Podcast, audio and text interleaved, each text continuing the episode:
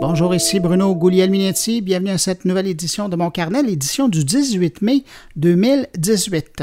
Cette semaine, une très bonne édition. J'ai pour vous une entrevue avec l'élu responsable du dossier de la ville intelligente à la ville de Montréal, François-William Croteau. Avec lui, on va parler de l'ouverture de Montréal au logiciel libre. Êtes-vous une des 622 000 victimes canadiennes de Facebook dans l'histoire de Cambridge Analytica? Si c'est le cas, ou si vous ne le savez pas encore, vous allez apprécier mon entrevue avec l'avocat Karim Diallo du cabinet d'avocats Siskin Demol.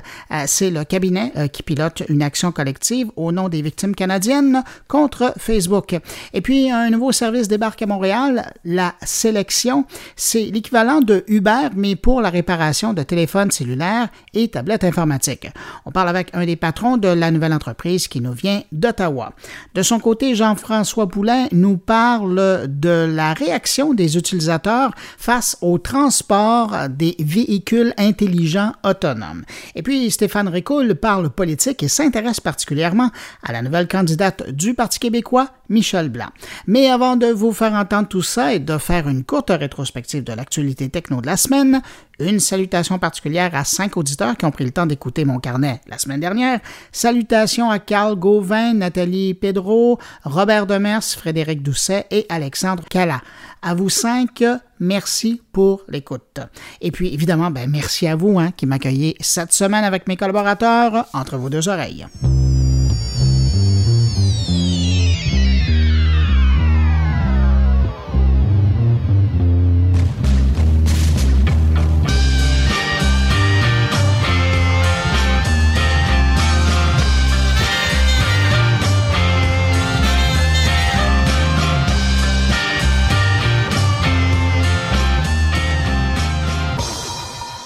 Cette semaine, Google annonce l'arrivée d'un tout nouveau service de musique en continu, YouTube Music.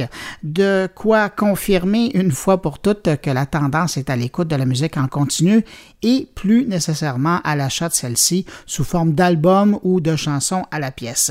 Pour en profiter, YouTube Music sera accessible par le biais d'une application mobile et ou d'un lecteur dédié pour l'ordinateur. C'est donc l'arrivée d'un nouveau joueur dans la course entre Spotify et Apple Music et il euh, ne faut pas oublier non plus Amazon Music qui demeure toujours dans le décor euh, quand même. Euh, côté prix, il va y avoir une version gratuite avec publicité et une deuxième version, celle-là baptisée Premium, à 10 dollars par mois sans publicité. Comme avec la plupart des services, les utilisateurs pourront écouter des albums, des playlists ou encore des radios. En bonus, des performances en direct proposées par YouTube. YouTube Music sera en ligne à compter du 22 mai et en passant, Google ne ferme pas Google Play Music pour l'instant, donc ça continuera d'exister, mais les abonnés de ce service auront aussi accès YouTube Music sans frais. Et parlant de Google et de YouTube, il y a aussi eu l'annonce de la transformation de YouTube Red qui devient YouTube Premium. Pour 12 dollars par mois, Google en a profité au passage pour augmenter le service de 2 dollars. Les abonnés auront aussi accès au nouveau service YouTube Music, en plus évidemment de tous les vidéos de YouTube sans publicité et aussi ben, à l'occasion des productions exclusives.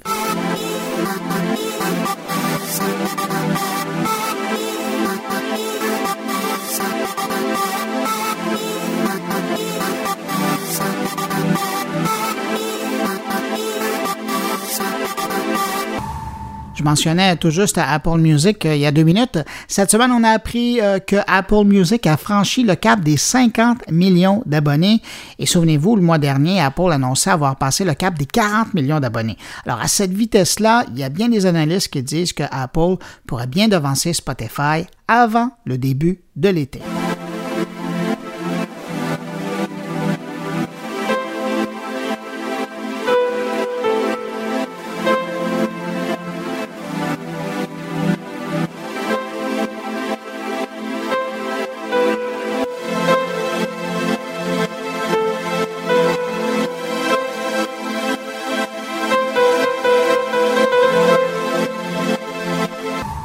Dernier mot concernant les produits de Google, c'est l'équipe du furteur Google Chrome qui fait du patinage par en arrière avec sa version 66. Vous vous souviendrez que cette version annonçait le blocage automatique de la commande autoplay du son et de la vidéo lorsqu'on arrivait sur une page web. Eh bien, ça n'a pas fait l'affaire de beaucoup de monde, notamment les développeurs, particulièrement ceux qui font des jeux en ligne, parce que leur jeu, ben, semble-t-il, ne fonctionnait pas vraiment bien euh, dans cet environnement avec euh, cette euh, version du furteur Google Chrome. Donc, devant la réaction, Google fait marche arrière là-dessus. Donc, en ce moment, Google déploie là, une nouvelle mise à jour pour le furteur qui vient retirer carrément la nouvelle fonction en question. Mais elle reviendra à compter de la version 70 prévue pour l'automne prochain.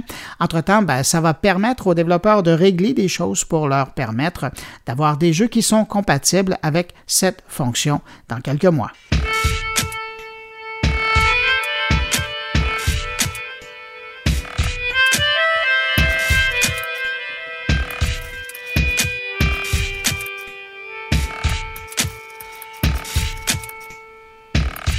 Parlant de mise à jour, euh, dans la plus récente version disponible de l'outil de messagerie Messenger de Facebook, il est maintenant possible de signaler des comportements mal à propos. Merci pour la liaison. L'utilisateur euh, de Messenger peut maintenant alerter Facebook de tout propos qui toucherait euh, au harcèlement, à l'usurpation d'identité, au risque de suicide, au contenu pornographique ou encore à l'incitation à la haine. Concrètement, lors d'une conversation euh, ou à l'invitation d'une discussion, l'utilisateur qui est victime de tels propos peut simplement cliquer sur le nom de son correspondant et accéder au panneau d'information. En bas de celui-ci, vous trouverez l'expression ou la phrase Il y a un problème, vous cliquez là-dessus, ensuite ben, vous suivez les indications pour envoyer un signalement.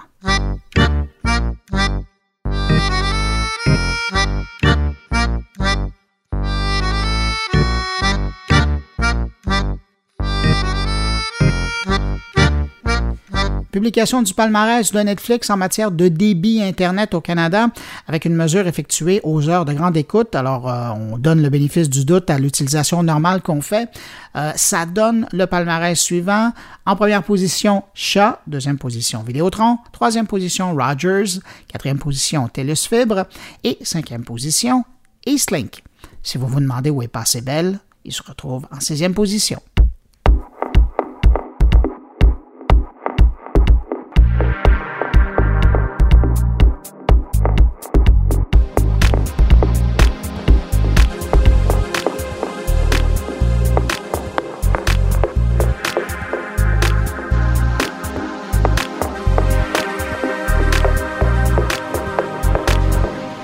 Selon une évaluation du cabinet JP Morgan, le coût réel d'un abonnement au service Amazon Prime du géant Amazon serait de 785 dollars et non pas 90 dollars comme on demande présentement aux clients premium au Canada. Pour vous rafraîchir la mémoire, le programme permet aux clients d'Amazon de bénéficier de la livraison gratuite et illimitée en un jour et des jours ouvrables, d'accéder au portail de vidéo Prime Video, de stocker de façon illimitée ses photos sur Amazon Drive, de profiter d'exclusivité sur la plateforme de jeux Twitch, d'emprunter un livre Kindle par mois et puis même d'avoir accès à des ventes en priorité. Alors oui, finalement, ben, un abonnement Amazon Prime, c'est peut-être pas une mauvaise affaire.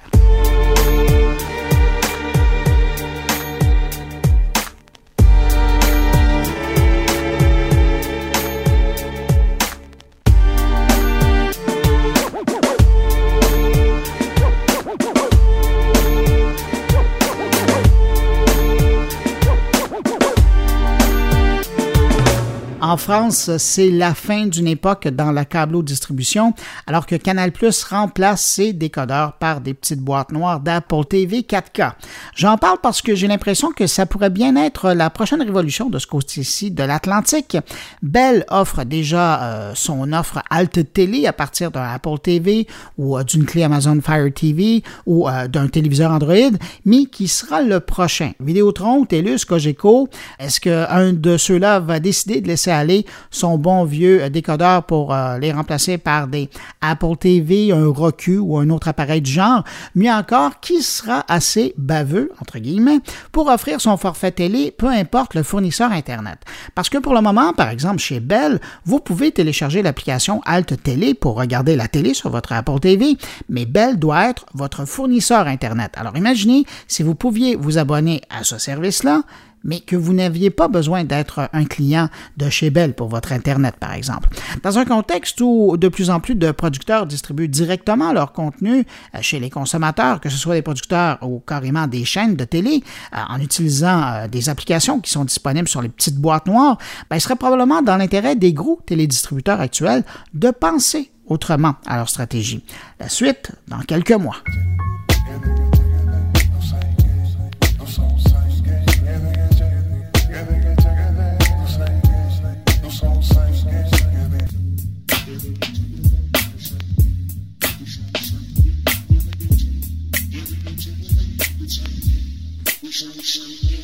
Vous avez peut-être vu passer l'info dans les médias cette semaine, Montréal s'ouvre au logiciel libre.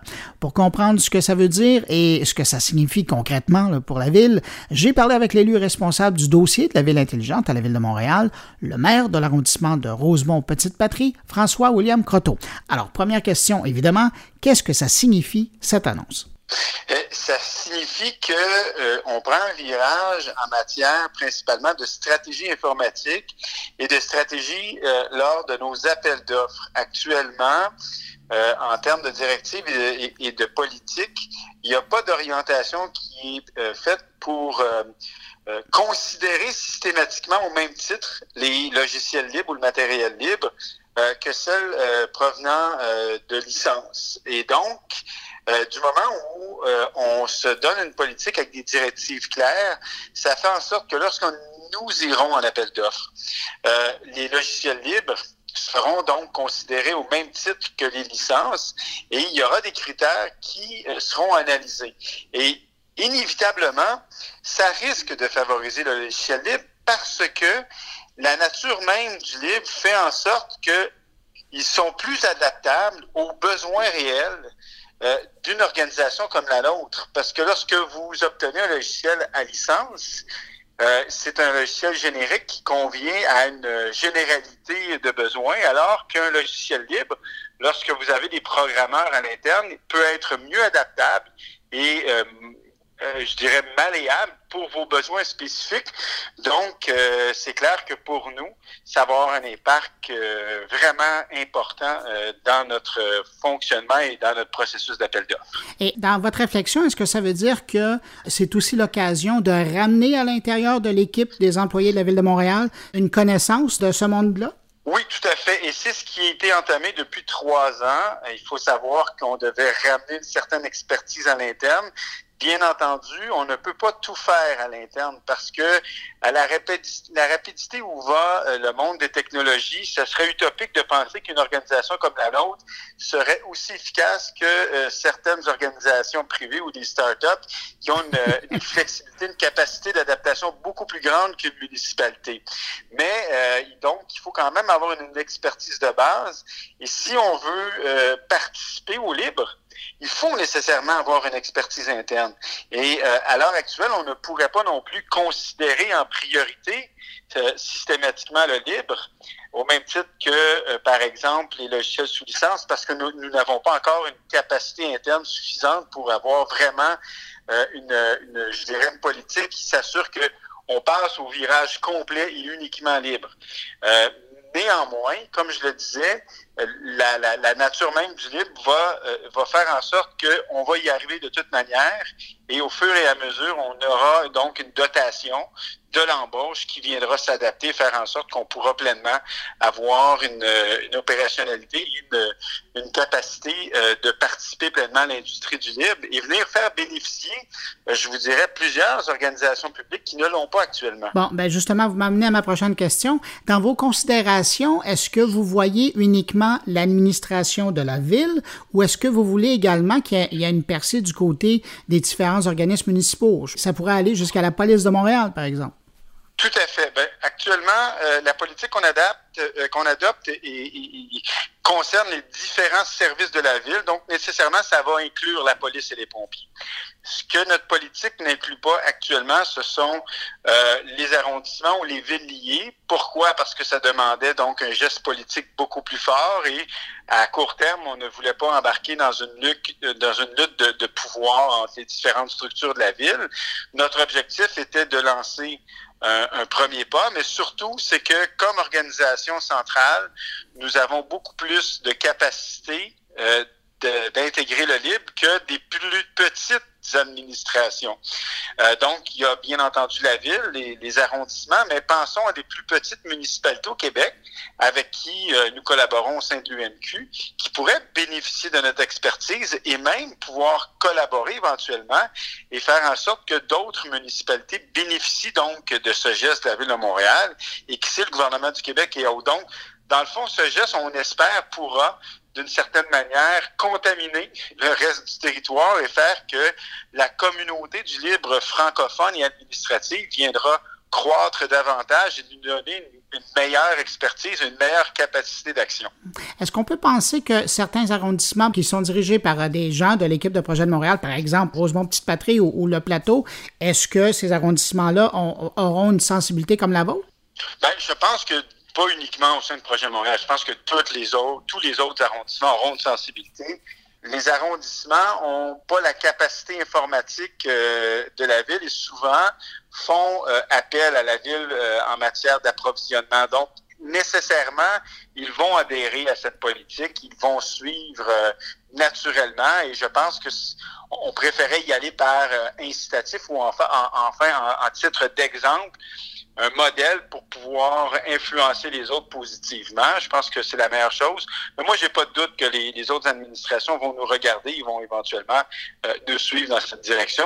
D'autant que si nous sommes capables de prouver qu'il y a des économies d'échelle, euh, des augmentations de productivité, donc des bénéfices directs à nos, euh, notre mode de fonctionnement et à, notre capacité à livrer de bons services aux citoyens, c'est clair que tout le monde va, va vouloir aller dans la même direction.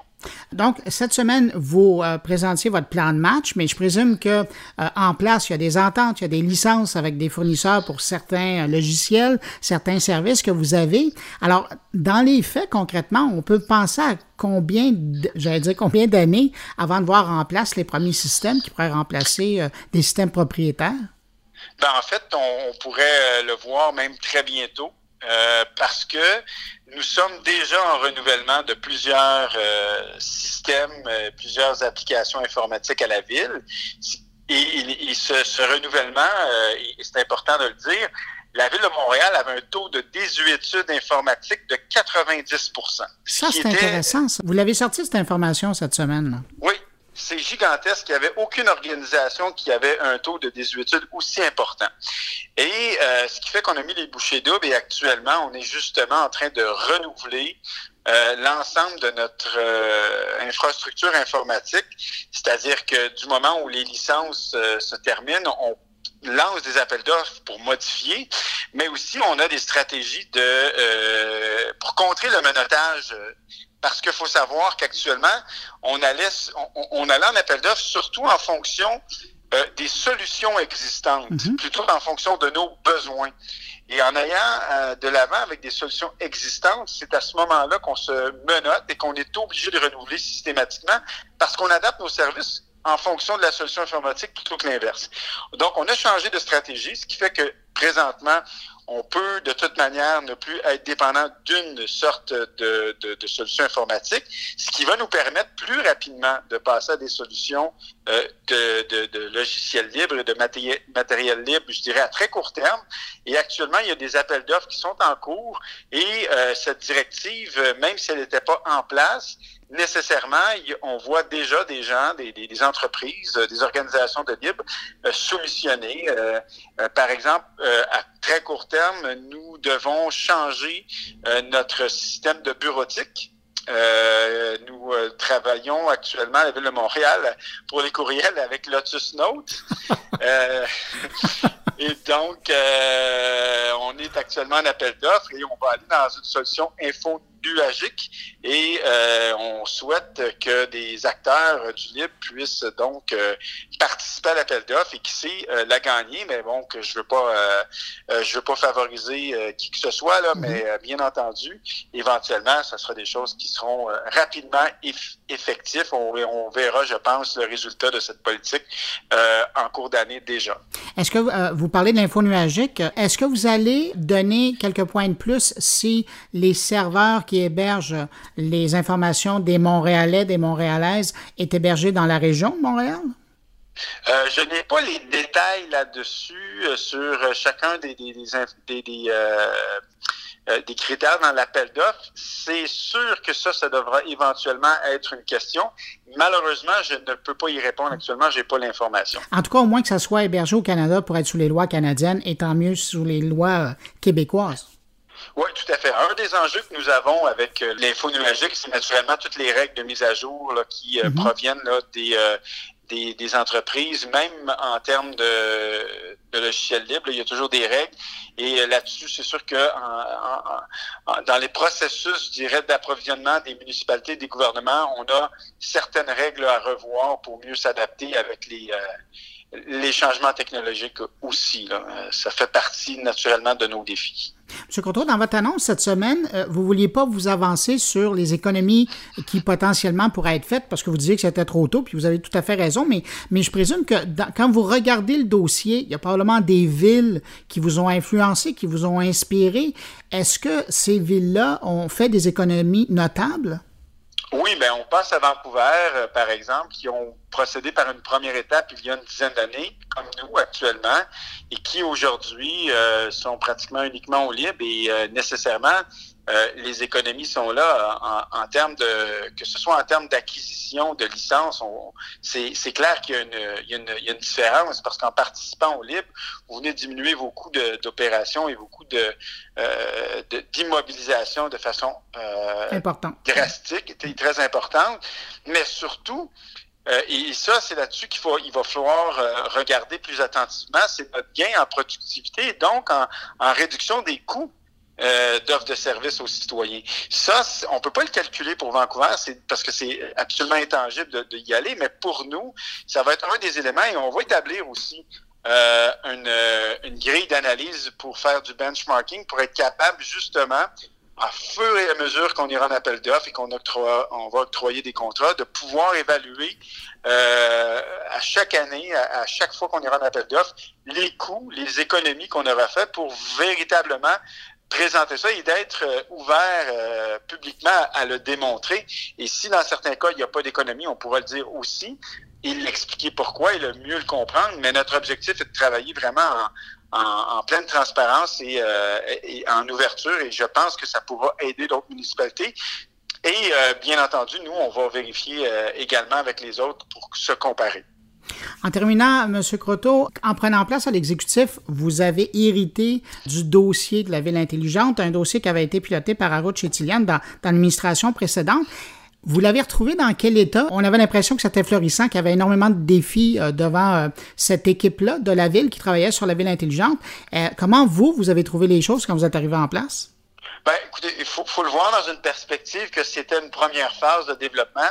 C'était la première fois que la ville se concentrait sur euh, des éléments du concept de la ville intelligente. C'est une première phase qui a été lancée, qui, somme toute, a eu euh, quelques succès et quelques euh, moins bons coups, je dirais. Mm-hmm. moi, je pense que je suis arrivé avec une équipe qui était mobilisée, compétente et qui m'a permis euh, de prendre euh, les rênes de façon aisée et de faire une transition, je dirais, somme toute euh, confortable et, avec une situation qui était quand même qui était bien. Je dirais pas que tout était parfait, comme toute chose, mais j'ai pas non plus à, à dire que la situation était terrible. Au contraire, parce que les gens qui forment l'équipe du Bureau de la ville intelligente sont des gens d'une très grande euh, euh, qualité et ça, ça permet à des élus euh, comme moi et comme à M. Chutinan auparavant d'être en mesure de bien livrer nos engagements. Mais d'avoir ce dossier-là, ça doit être particulièrement inspirant. Tout à fait, c'est vraiment stimulant. ça me permet aussi d'élargir mes horizons en termes de d'action municipale. C'est vraiment différent de ce qu'on fait en arrondissement, mais en même temps, c'est pas très éloigné. Et euh, j'avoue que ça ouvre mes perspectives et ça change un peu, euh, euh, ça, ça, change un peu l'air quotidien de mon travail. Ben, François-William Croteau, maire de l'arrondissement de Rosemont-Petite-Patrie et également responsable de la Ville intelligente, des technologies de l'information et l'innovation, comité exécutif de la Ville de Montréal. Merci d'avoir accepté mon invitation. Ça me fait plaisir. Un grand merci à vous. Merci, au revoir. Au revoir.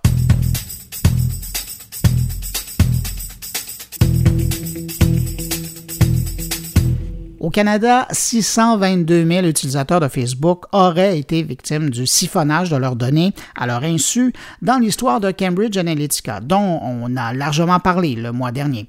Depuis, un cabinet d'avocats canadiens a mis en place un recours collectif, ce qu'on appelle aujourd'hui une action collective, pour aller chercher une compensation de Facebook pour cette négligence importante. Par souci de transparence, je vous dis au passage que je fais partie de ces 622 000 victimes qui ont eu la chance d'avoir un ou une amie qui a participé au test de Cambridge Analytica et qui par le fait même a provoqué le siphonnage des données de tous ses amis Facebook par le fait même. Donc, euh, que vous soyez une de ces 622 000 victimes canadiennes ou un utilisateur de Facebook qui ne sait pas encore qu'il est concerné par la chose, je vous propose cet entretien téléphonique avec Maître Karim Diallo, membre du cabinet d'avocats Sinskin Démol. C'est le cabinet qui pilote cette action collective au nom des victimes canadiennes de Facebook. Monsieur Diallo, qu'est-ce qui est reproché au fait à Facebook dans cette action collective? Ben, en fait, c'est vraiment de ne pas avoir mis en place des mesures de protection euh, suffisantes euh, au niveau de la, collecte et de la distribution de données sensibles des utilisateurs, des utilisateurs euh, de Facebook.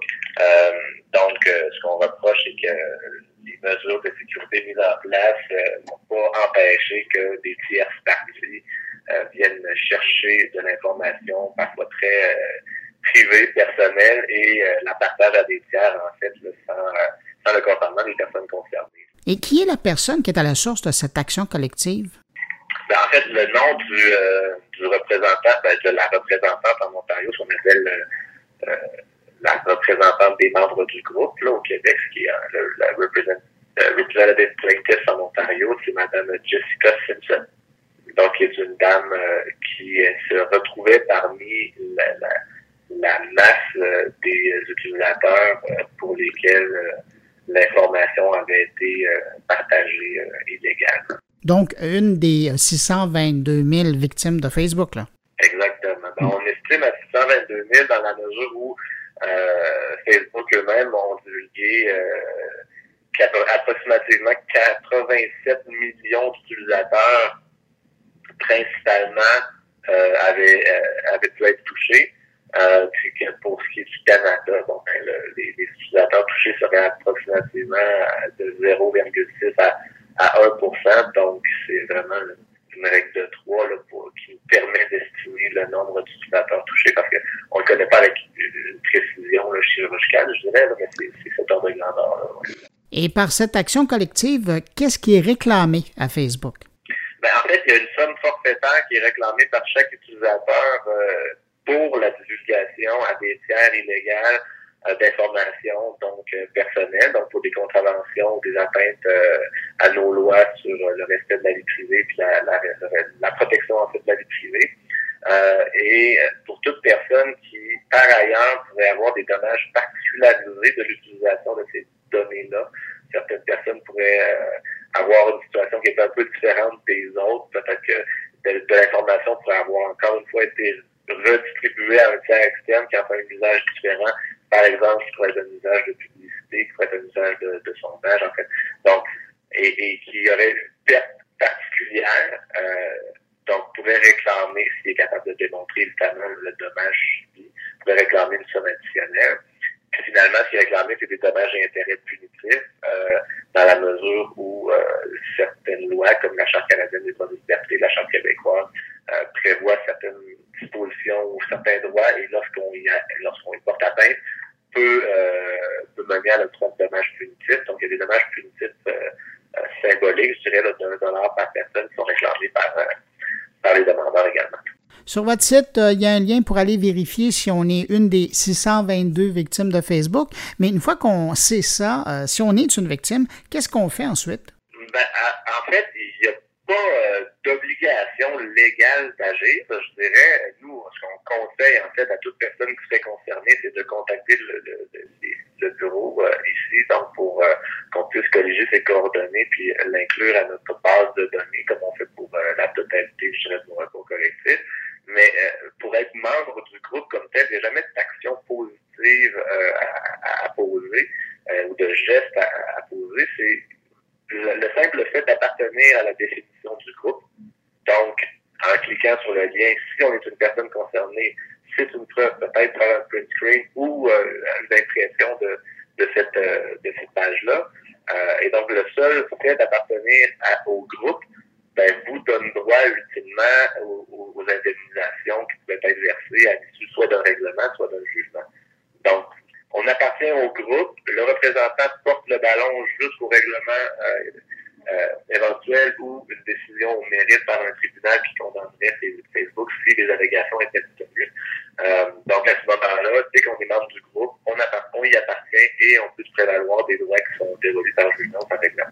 Et dans les faits, dans ce dossier, ça pourrait se régler dans combien de temps, selon votre expérience? Vous avez une idée? Non, ça, c'est vraiment toujours un peu de la spéculation, je dirais, là, parce que ça dépend vraiment des éléments euh, factuels du dossier. Ça dépend, évidemment, dans chaque cas, s'il y a une admission de responsabilité.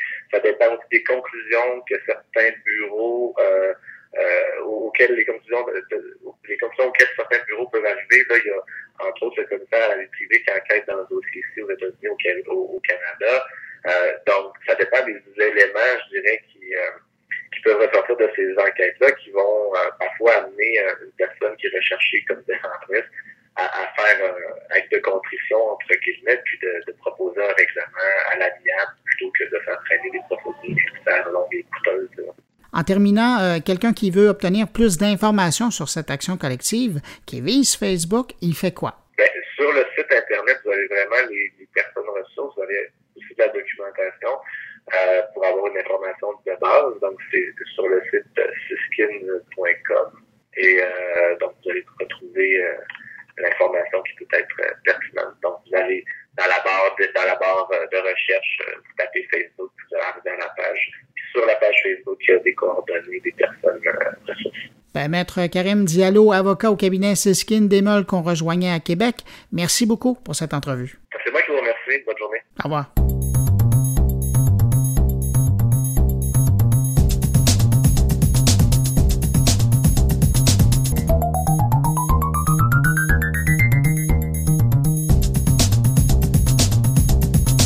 Comme je vous le disais en ouverture de mon carnet, il y a ce nouveau service qui débarque à Montréal, la sélection, sélection avec un C et non pas un S comme euh, à la SAQ. Et euh, cette entreprise-là se présente comme une alternative quand vient le temps de faire réparer son téléphone, son téléphone intelligent. Pour en savoir un peu plus, je vous propose d'écouter cette entrevue avec le vice-président des ventes pour le Québec, Marc Twizer. Vous présentez comme étant le Uber pour les réparations de téléphones cellulaires et tablettes euh, au Québec. C'est exact. On est en train de, percer le marché québécois dans ce domaine.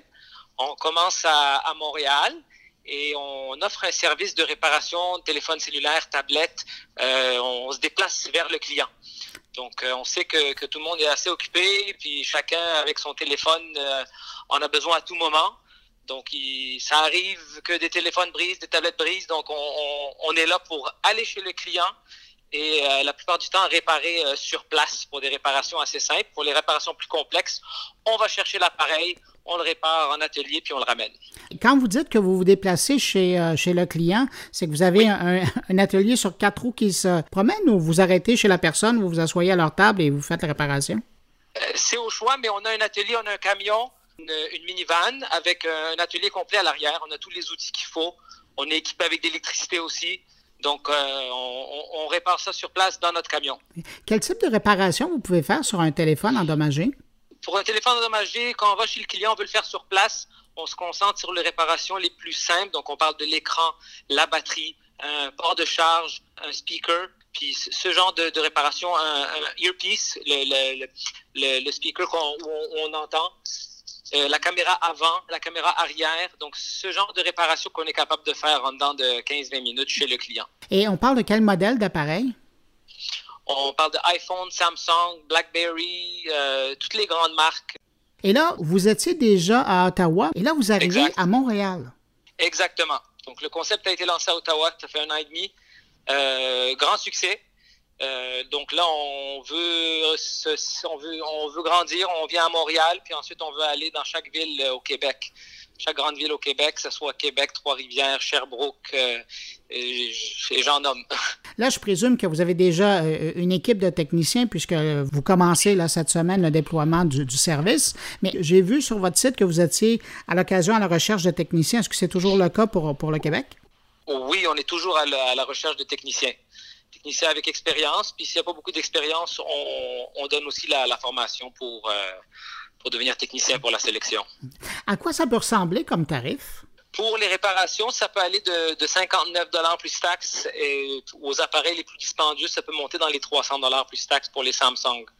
Sauf que c'est des réparations certifiées Samsung aussi. Donc, si jamais on veut, euh, on veut faire une réparation pour un Samsung, il y a toujours une garantie dessus les réparations qu'on fait ne, vont pas euh, enlever la garantie sur ces appareils. Vous mentionnez Samsung. Est-ce que c'est le cas aussi pour les appareils d'Apple? Apple, euh, non. les appareils Apple, ça, euh, c'est des réparations qui sont moins dispendieuses. La plupart du temps, moins dispendieuses que le magasin Apple puis on utilise des, pièces euh, de qualité originale. Donc, on est capable de, donner le même service, la même qualité qu'Apple, mais à, un moindre prix. Et en terminant, quelqu'un qui serait intéressé à tenter vos services, de quelle façon il peut vous contacter? Il y a notre site web, lasélection.com. Aussi, sur notre site web, on peut faire une demande en ligne, puis aussi notre numéro 1-800. Et quand vous dites la sélection, la sélection, euh, il y a un clin d'œil au cellulaire, c'est bien C-E-L-L-E-C-T-I-O-N et non pas sélection comme euh, le magasin de la SAQ. Exactement. Donc, c'est un jeu de mots entre le cellulaire et le mot sélection. Marc euh, Tusser, vice-président aux ventes pour le Québec, je vous souhaite bonne chance. C'est une très bonne idée hein, parce que avec la vie de fou qu'on fait, on commence à manquer de temps. Alors, de voir un réparateur qui se déplace et qui peut venir régler les problèmes légers comme ça sur nos appareils qui nous sont si importants, euh, c'est une bonne chose. Merci beaucoup euh, d'avoir été là. Au revoir. Merci. Merci beaucoup, Bruno.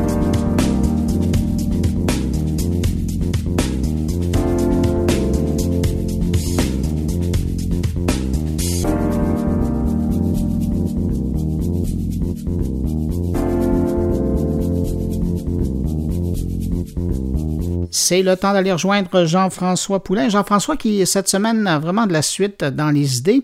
La semaine dernière, on parlait d'intelligence artificielle et un peu euh, de comment on allait agir par rapport à l'expérience qu'on allait offrir à l'utilisateur, les défis aussi que ça amenait. Et euh, cette semaine, on, on demeure dans le contexte, c'est-à-dire qu'il a rencontré quelqu'un qui euh, s'est intéressé de façon très sérieuse à l'expérience des gens qui ont utilisé la voiture autonome. Alors évidemment, ça a à voir avec plusieurs technologies, mais aussi en grande partie l'intelligence artificielle. Alors euh, Jean-François, bonjour. Bonjour Bruno. Ben oui, c'est une voiture intelligente, donc ça fait appel à l'intelligence artificielle. On va une petite coche au-delà de la voiture que les gens imaginent quand tu as parlé de la voiture intelligente, parce que c'est pas celle où tu t'assois derrière le volant, mais c'est une compagnie française qui font des petits minibus ou que tu peux appeler avec une application. Mais dans, le cas des tests que la, que la chercheur a fait, c'est en fait, euh, ils font semblant qu'ils appellent avec une application, mais c'est pas encore tout à fait ça. C'était des minibus qui font des parcours sur des, euh, euh, des, des, des, sites hôteliers ou des sites hospitaliers, donc qui se promènent, qui embarquent les gens, mais qui vont encore très, très doucement. Mais on s'entend, il y a comme un défi de mise en confiance des gens encore plus qu'avec une voiture dite intelligente, genre Tesla, parce que la voiture intelligente, tu peux toujours reprendre le contrôle. là, on commence à parler de véhicules ou de plein de choses, comme on disait la semaine dernière, d'objets de, connectés qui, tu peux pas reprendre le contrôle. elle y va. Puis si tu vois quelqu'un passer devant, ben, prend ses propres décisions. Tu ne veux pas reprendre le volant parce qu'il n'y en a pas. Ben, tu vois, ça me fait penser, il y a très longtemps, je ne sais pas si tu te souviens, mais à Disney, il y a ce fameux hôtel, j'oublie le nom, mais il y a l'immense hôtel en Floride et il y, a un monorail qui passe. Ben, ça, ça a été le premier monorail euh, à pas avoir personne qui le conduisait. Puis euh, depuis, euh, la plupart des grands aéroports à travers le monde, ils ont ce genre de système-là où il n'y a personne qui conduit et qui. Et, c'est drôle parce que je me, dans je me souviens, la première fois que j'embarquais là-dedans, je me faisais la réflexion. J'ai dit, si ça va mal, il n'y a personne pour leur prendre. Alors, tu vois, c'est le genre de truc. Et, entre-temps, le petit autobus dont tu parles de la compagnie française, je l'ai essayé pendant le CES parce qu'il était sur euh, le boulevard, le grand boulevard de la, la Main à Las Vegas et il se promenait tranquillement, pas vite, euh, pour offrir. Et effectivement, tu as l'impression de rentrer dans un manège. Hein. Tu embarques là-dedans, il n'y a personne. Tu t'assois avec les passagers, tout le monde se regarde, puis tu avances tranquillement, puis à un moment donné, la porte à l'eau, puis tu sors. Et on s'entend que, exactement comme Google la semaine dernière, on est en train de mettre en place, je pense, une relation intermédiaire avec les utilisateurs où on doit communiquer avec eux ce que le véhicule fait. Est-ce que je mets une petite lumière verte douce parce que je suis en train de ralentir? Est-ce que, j'envoie un petit message dans, dans, dans, audio? Est-ce que je fais quelque chose pour les avertir que, un peu de la même façon que Google, on s'en doute, sont rendus beaucoup plus loin que ce qu'ils nous ont présenté la semaine dernière, mais qu'il faut que tranquillement euh, les gens s'habituent parce qu'on a vu les messages suite aux espèces de systèmes de réservation où l'intelligence artificielle va appeler ton coiffeur pour prendre un rendez-vous pour toi les, messages principaux sur les médias sociaux depuis la semaine dernière parlent de ça. Ils sont rendus là, ils sont capables de se personnifier dans des gens, que c'est tellement crédible que la coiffeuse pense que c'est un vrai être humain. Donc, ce malaise-là, cette espèce de phase de transition-là dans laquelle on est, si on veut voir les choses positivement, on va arriver à un moment donné à, à avoir des intelligences artificielles qui sont, dans le cadre de nos vies, beaucoup plus effacées et qu'on ne questionnera pas dans leurs décisions. Mais pour l'instant, on va encore se poser la question un petit bout de temps à savoir est-ce qu'ils sont là et est-ce qu'ils ont pris une décision qui est à mon avantage? Alors, tu nous présentes ton invité? Alors, c'est Verena Dessler, qui est une demoiselle qui travaille euh, à l'Université du Luxembourg, enfin, qui, est en train de travailler sur son doctorat et qui a fait une étude euh, un peu en mode guérilla. Donc, elle s'est accaparée ces petits véhicules, euh, ces petits véhicules qui roulent à Lyon et elle a fait des tests avec les utilisateurs. Et puis, ça donne les résultats qu'on va entendre dans l'entrevue. Merci beaucoup, Jean-François. On va écouter ça. Merci Bruno. Salut. Ce véhicule que nous avons utilisé, euh, il était euh, ouvert au public en fait euh, à Lyon. Et du coup, on a utilisé ce véhicule qui était qui circulait là-bas avec nos participants, mais sans collaboration. En entendant ta conférence, la présentation que tu as fait il y a deux trois semaines, j'ai trouvé intéressant les conclusions que vous en avez tirées quand même, même si c'était pas une collaboration. Est-ce qu'ils en ont profité? Est-ce que vous avez, est-ce que vous avez quand même envoyé vos conclusions ou pas du tout? En fait, non, on leur a pas parlé euh, du film. C'est pour ça aussi que euh, pendant la présentation, on préfère pas trop dire que, nos conclusions sont pas seulement pour voilà on a, voulu vraiment faire cette étude sur un véhicule autonome euh, que d'ailleurs on n'a pas utilisé comme il était prévu parce que pour eux c'est vraiment un véhicule autonome qui circule, qui a une navette et nous on l'a vraiment euh, situé dans un, dans un scénario de véhicule sur demande comme il était pensé à la base mais vraiment un autre scénario que nous avons créé euh, en l'utilisant. Mais il était intéressant quand même. Le scénario dont tu dis qu'ils utilisaient eux c'est on appelle le véhicule de quelque part sur un campus euh, hospitalier et, les, gens l'appellent avec une application et, il fait un parcours euh, préprogrammé, mais selon les appels des gens, c'est ça? Alors, euh, à l'époque, quand ce véhicule a été installé à Lyon, je pense qu'il était pensé vraiment comme un véhicule qui circule sur un itinéraire prédéfini et sans, sans application smartphone, sans que les gens puissent l'appeler. alors, je ne sais pas si aujourd'hui ils ont ils ont commencé à avoir de nouveaux modèles avec des applications smartphone et tout. Mais euh, au moment où nous avons fait l'étude, c'était pas vraiment euh, pensé comme ça. Et c'est pour ça que nous, on a vraiment voulu apporter cet aspect euh, sur demande avec une application smartphone qui permet aux utilisateurs euh, d'appeler la navette quand ils ont besoin. Euh, notre idée était vraiment que du coup, il n'y a pas d'itinéraire prédéfini et euh, c'est comme ça qu'on avait conçu notre application, c'est qu'il n'y a pas d'itinéraire prédéfini, que nos participants peuvent appeler ce véhicule comme ils ont besoin, ils viennent les chercher. Et puis bien sûr, c'était pas la réalité parce que cette cette navette avait un itinéraire prédéfini, mais nous on a vraiment pu faire cette simulation du type magicien d'os.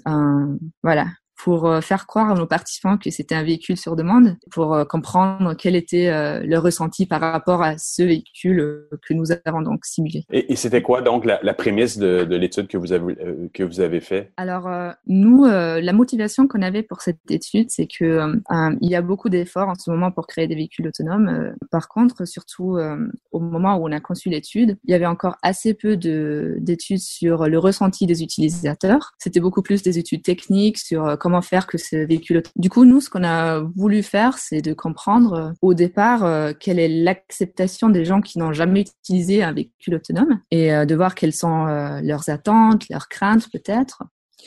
Et ensuite, de les faire utiliser un véhicule autonome sur demande et de voir non seulement l'expérience qu'ils vivent sur le moment, mais aussi comment cette, cette expérience influe par la suite sur leur sur leur acceptation. donc, si en fait cette expérience fait qu'ils veulent toujours vraiment bien utiliser ce véhicule, ou non, ou euh, si ça a influencé en fait leur euh, attitude envers ce type de véhicule. C'est en fait c'est assez euh, pertinent dans le sens qu'il y a dans un certain nombre de villes françaises, mais aussi dans d'autres pays, il y a déjà des véhicules autonomes qui sont ouverts au public. Du coup, c'est assez pertinent de se poser la question euh, quelle est l'influence d'une telle première expérience sur un véhicule, sur l'acceptation des gens, parce que si potentiellement ils vivent une mauvaise expérience, peut-être ça va influencer leur acceptation pour l'avenir pour ce type de véhicule. Et comment ça s'est passé? Donc, vous avez testé sur combien de personnes pour, euh, pour faire cette étude-là? Euh, On a testé sur 14 personnes. Euh, qui euh, ce qui est suffisant pour une étude qualitative, mais malheureusement, on n'a pas pu faire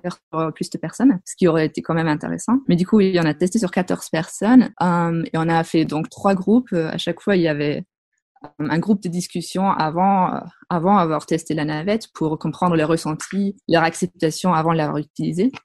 Ensuite, ce, groupe est parti ensemble euh, utilisant notre euh, application smartphone pour tester cette navette. Et euh, par la suite, ils sont revenus et on a rediscuté, en comprendre quelle était l'influence de cette expérience. Et, selon toi, on, passe d'un monde où les gens sont habitués d'être derrière le volant, surtout en Amérique, là, où tu peux pas aller nulle part à moins d'être dans une grande ville sans voiture. Quelle est leur réaction initiale quand ils embarquent dans un véhicule où ils ont absolument aucun contrôle en principe. Alors en fait, euh, dans la ville où ça avait lieu, c'est la il y avait déjà, c'était intéressant parce que dans cette ville, il y a déjà un métro qui est autonome en fait. Donc il n'y a pas de conducteur euh, dans ce métro. Donc souvent, c'était un peu ça la comparaison que les gens ont fait, hein, que c'était comparable au métro qu'ils utilisent déjà, mais quand même que c'était un peu différent parce que dans le métro, de toute façon, on voit pas le conducteur. Et euh, du coup, c'était quand même euh, assez. C'était les gens, ils ont bien aimé leur expérience. En fait, en général, ils ont trouvé ça amusant de voir une, un véhicule qui, se promène tout seul, sans contrôle de leur part. Est-ce que l'âge des gens aussi avait une influence ben, Sur 14, peut-être que vous n'avez pas nécessairement eu un échantillonnage énorme. Là. alors, notre échantillon d'âge, c'était c'était des gens plutôt jeunes. Je crois que notre participante la plus âgée était dans la quarantaine seulement, donc pas très âgée. Mais on a aussi pu observer des gens qui ne faisaient pas partie de notre étude, mais qui ont aussi utilisé cette navette parce qu'elle était ouverte au public. Ils avaient l'air d'être encore plus euh, surpris de leur expérience, euh, mais autant euh, autant curieux en fait de ce qu'ils voyaient. Et ce que tu disais dans la conférence aussi, c'est qu'il y a quelque chose qui a biaisé un peu l'expérience, c'était la vitesse, la vitesse du, du véhicule parce qu'il est en test actuellement, donc il allait assez lentement. Qu'est-ce que ça a eu comme influence sur, le, sur votre étude? C'est vrai que euh, pendant notre expérience, c'était assez euh, flagrant que la roulait pas plus que 12 km heure à peu près, euh, avec plusieurs arrêts sur, sur le chemin parfois. Et que du coup, nos participants, ils étaient assez déçus par ça parce qu'ils s'attendaient vraiment à une expérience assez efficace, à un véhicule très autonome, très rapide qui allait vraiment leur permettre d'atteindre leur, euh, leur destination euh, très rapidement. Et euh, du coup, c'était souvent un peu la surprise au début et la déception aussi que, en fait, ouais, c'est pas très rapide cette navette. Et du coup, ça a quand même beaucoup influencé l'expérience des gens et leur déception aussi. Ensuite, oui, c'est pas c'est pas censé rester comme ça pour toujours. La mmh. vitesse de cette navette, comme c'était en test, pour l'instant, c'était la, la vitesse qu'elle pouvait atteindre. Ce qui était bien, par contre, dans cette expérience, même si c'était très lent, c'est qu'elle était dans une dans un environnement pas contrôlé. Il y avait des piétons, euh, parfois une voiture, euh, l'eau. Donc ça, c'était assez intéressant. Et qu'est-ce que ça déclenchait comme euh, comme inquiétude chez les chez les usagers à ce moment-là? Alors la première fois qu'il y a un piéton ou quelqu'un, un participant de la route qui traversait devant la navette, c'était toujours un peu à l'attente par rapport à ce qu'elle allait faire. mais la navette, elle s'est vraiment, elle elle a des capteurs, donc elle s'arrête euh, assez tôt même, euh, avec un arrêt, presque d'urgence. ah oui, ok. Un peu exagéré par rapport à, la, menace, surtout à 12 km h j'imagine. Mais euh, du coup, les gens, ils étaient assez rassurés assez vite, surtout à cause de la vitesse et aussi à cause des arrêts. La sûreté, après, ça leur posait plus trop de problèmes en général. Est-ce que le véhicule ou est-ce que les utilisateurs s'attendaient à avoir une espèce de de feedback du véhicule, de, des décisions qui étaient prises par l'intelligence du véhicule? Au moment de l'étude de la navette, ne donnait pas vraiment d'informations sur ce qu'elle allait faire ou qu'elle était en train de faire. Et je pense qu'en effet, euh, c'était euh, c'était un peu problématique parfois parce que la navette, elle voit quelque chose, mais les, les passagers ne voient pas forcément. Du coup, un arrêt d'urgence comme ça, ça peut, euh, ça peut faire un effet quand même euh, négatif. Donc, euh, je pense qu'en effet, ça serait bien de communiquer un peu plus de ce qui se passe à l'extérieur. J'ai vu que pour des voitures autonomes, parfois, mais des voitures autonomes donc traditionnelles où il y a encore un conducteur euh, plus ou moins. Mm. Disons, parfois il y a une sorte de feedback sur euh, sur ce que la voiture elle voit autour d'elle. Peut-être ça, ça pourrait être intéressant aussi pour les navettes autonomes, au cas où les passagers ont envie d'avoir un peu plus d'informations sur ce qui se passe en fait. Peut-être quelque chose de transitionnel d'ici à ce qu'on fasse réellement confiance à l'intelligence artificielle qui est dans la voiture. En effet, ouais. Quelle autre conclusion tu as, pu tirer de, de, de, votre étude? Au début, nos participants avaient quand même une certaine attention par rapport à la sécurité de la navette. C'était euh, une crainte assez fondamentale pour eux. Oui, ils avaient de la crainte pour la sécurité, mais c'était autant pour euh, les gens dans la navette. Mais je pense que c'est vrai que dans les discussions, c'était plus la, sécurité des gens dans la rue, des piétons euh, qui étaient abordés. Et ce qui était intéressant là-dedans, c'est que en utilisant la navette, donc ils étaient vraiment assurés sur la sécurité, mais quand même, c'était pas une raison pour eux d'accepter ou d'utiliser cette navette par la suite, en fait. Et ça, c'était assez intéressant parce qu'on pourrait dire, ils avaient peur pour la sécurité, ils étaient rassurés, donc maintenant ils vont utiliser la navette. Mais en fait, c'est pas le cas. La sécurité, c'est un peu comme un facteur d'hygiène, on peut dire. C'est-à-dire que c'est euh, une condition fondamentale, mais ça veut dire que parce que un véhicule est est safe qu'on a, a forcément envie de l'utiliser. C'est seulement un facteur de base et ensuite il faut toujours qu'elle soit efficace, qu'elle qu'elle nous aide vraiment dans notre vie quotidienne pour qu'on ait envie de l'utiliser. Quelles étaient les conclusions qui pourraient être un, contre euh, contre l'utilisation d'une voiture autonome dans le cas des gens, à part la vitesse, évidemment, je pense que ça, c'était une des conclusions. C'était surtout euh, le fait que être plus rapide en marchant, que euh, ils voyaient pas tellement l'intérêt pour leur vie quotidienne parce que pas que l'avantage était flagrant par rapport au transport commun existant. Donc ça, c'était un vrai inconvénient. et ensuite aussi que on pourrait en conclure aussi que potentiellement c'est pas toujours une bonne idée de euh, mettre à disposition ce genre de véhicules euh, pour les tester assez à un stade aussi tôt dans le développement en public parce que potentiellement ça peut influencer leur acceptation dans le sens négatif et que dans l'avenir, du coup, ils auront moins envie de tester ce type de véhicule. Donc ça, c'est une question ouverte qu'on peut poser euh, à la suite de cette étude. Comment tu vois euh, ce genre de véhicule-là dans le futur, dans un futur proche? Ou qu'est-ce que tu donnerais à l'utilisateur pour que l'expérience soit optimum par rapport à tes impressions euh, de, de, ton étude? Moi, je pense que dans le futur assez proche, on pourrait utiliser ce type de navette sur demande pour vraiment complémenter le, le transport public existant. Donc vraiment le transport du et je pense que ça, c'est assez pertinent pour, euh, pour beaucoup de groupes d'utilisateurs euh, potentiels, comme par exemple euh, les personnes à, mobilité réduite ou des personnes plus âgées, même parfois nos participants aussi parlé des enfants pour qui ça pourrait être intéressant pour se déplacer pour des distances assez courtes. Pour ce genre d'utilisation, je pense que dans, dans l'avenir assez proche, ça peut être un modèle assez intéressant. Il faut que l'expérience soit assez efficace et que ça fonctionne bien. Qu'est-ce que tu donnerais à l'utilisateur dans la voiture pour être capable de se sentir plus en contrôle? Alors, je pense qu'il y a deux, euh, deux aspects là-dessus. C'est que d'un côté, il faut que la voiture euh, ou le véhicule fonctionne, donc vraiment qu'on puisse faire confiance à ce qu'elle va vraiment s'arrêter s'il y a un obstacle ou quelque chose. Mais d'un autre côté aussi, je pense qu'il est un peu plus encore avec euh, l'utilisateur dans la navette, comment de faire. Et on pourrait penser à des écrans ou même du feedback sonore dans la voiture mais aussi, par exemple, si déjà l'utilisateur il a, il a une application smartphone, on pourrait aussi utiliser son smartphone pour lui donner plus d'informations sur ce qui est en train de se passer euh, avec la navette en ce moment. Parce que comme on le disait avant l'entrevue, avec l'annonce de Google de la semaine dernière, je pense que les gens sont encore à un moment où ils ont besoin d'être rassurés sur les décisions de l'intelligence artificielle dans un sens. Exactement, oui. Je pense qu'il est vraiment important de donner un certain sens de, oui, d'information à l'utilisateur sur ce que la navette est dans un, enfin, avec les capteurs, euh,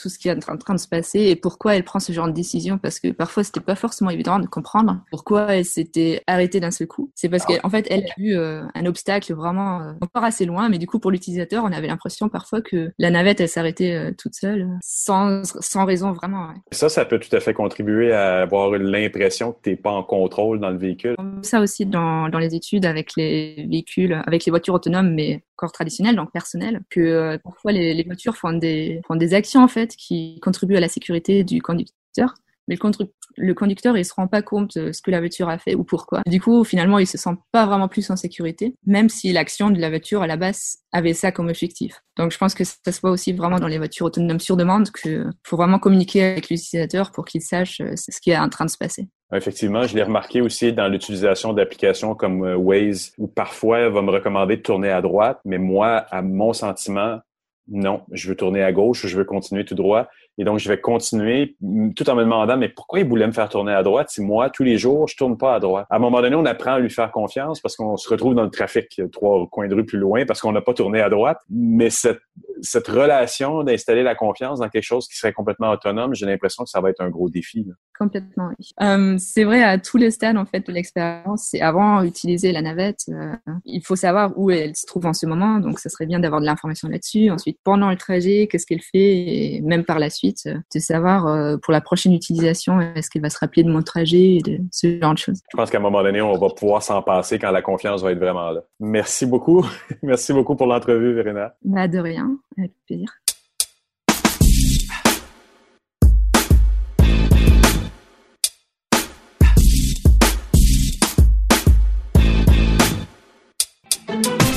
Ben voilà, c'est le temps de retrouver Stéphane Ricoul et cette semaine, Stéphane s'intéresse à l'arrivée en politique active de la candidate Michel Blanc.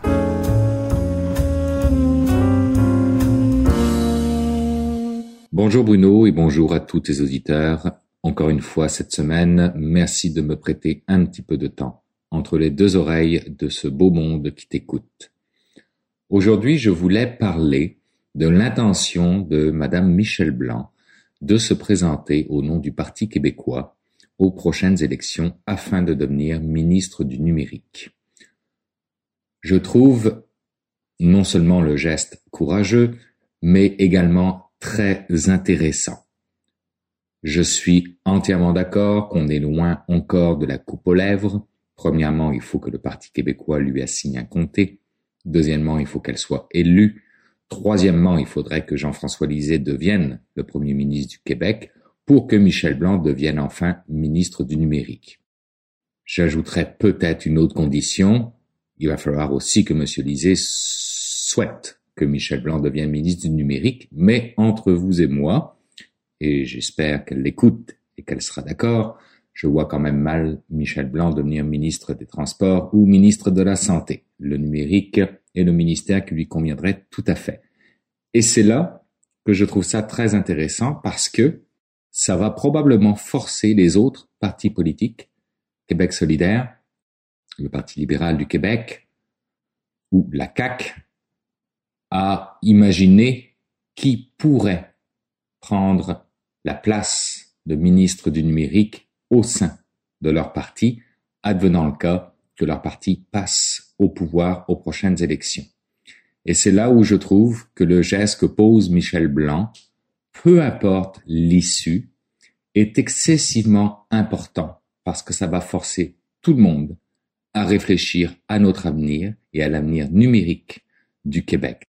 Donc merci Michel d'avoir pris l'initiative de te lancer dans l'arène politique.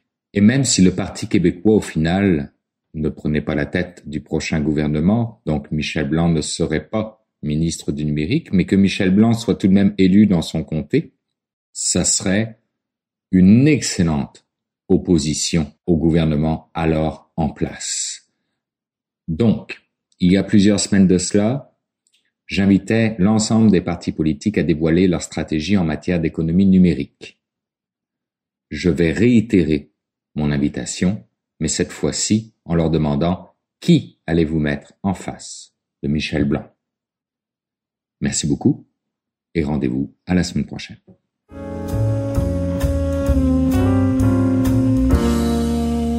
Merci Stéphane. J'espère que les partis ont entendu ton appel et te répondront rapidement.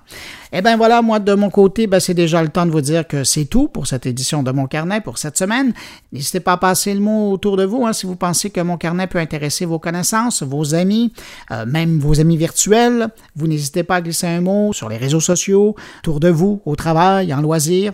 Euh, si vous désirez me laisser un mot, vous pouvez le faire en passant par la page Facebook de Mon Carnet, par le biais de mon compte Twitter et sur ma page SoundCloud ou encore dans la version blog de Mon Carnet à l'adresse Merci d'avoir été là. La semaine prochaine, édition spéciale de Mon Carnet en direct de C2 Montréal. Entre-temps, je vous souhaite de passer une excellente semaine. Je vous retrouve la semaine prochaine. Au revoir.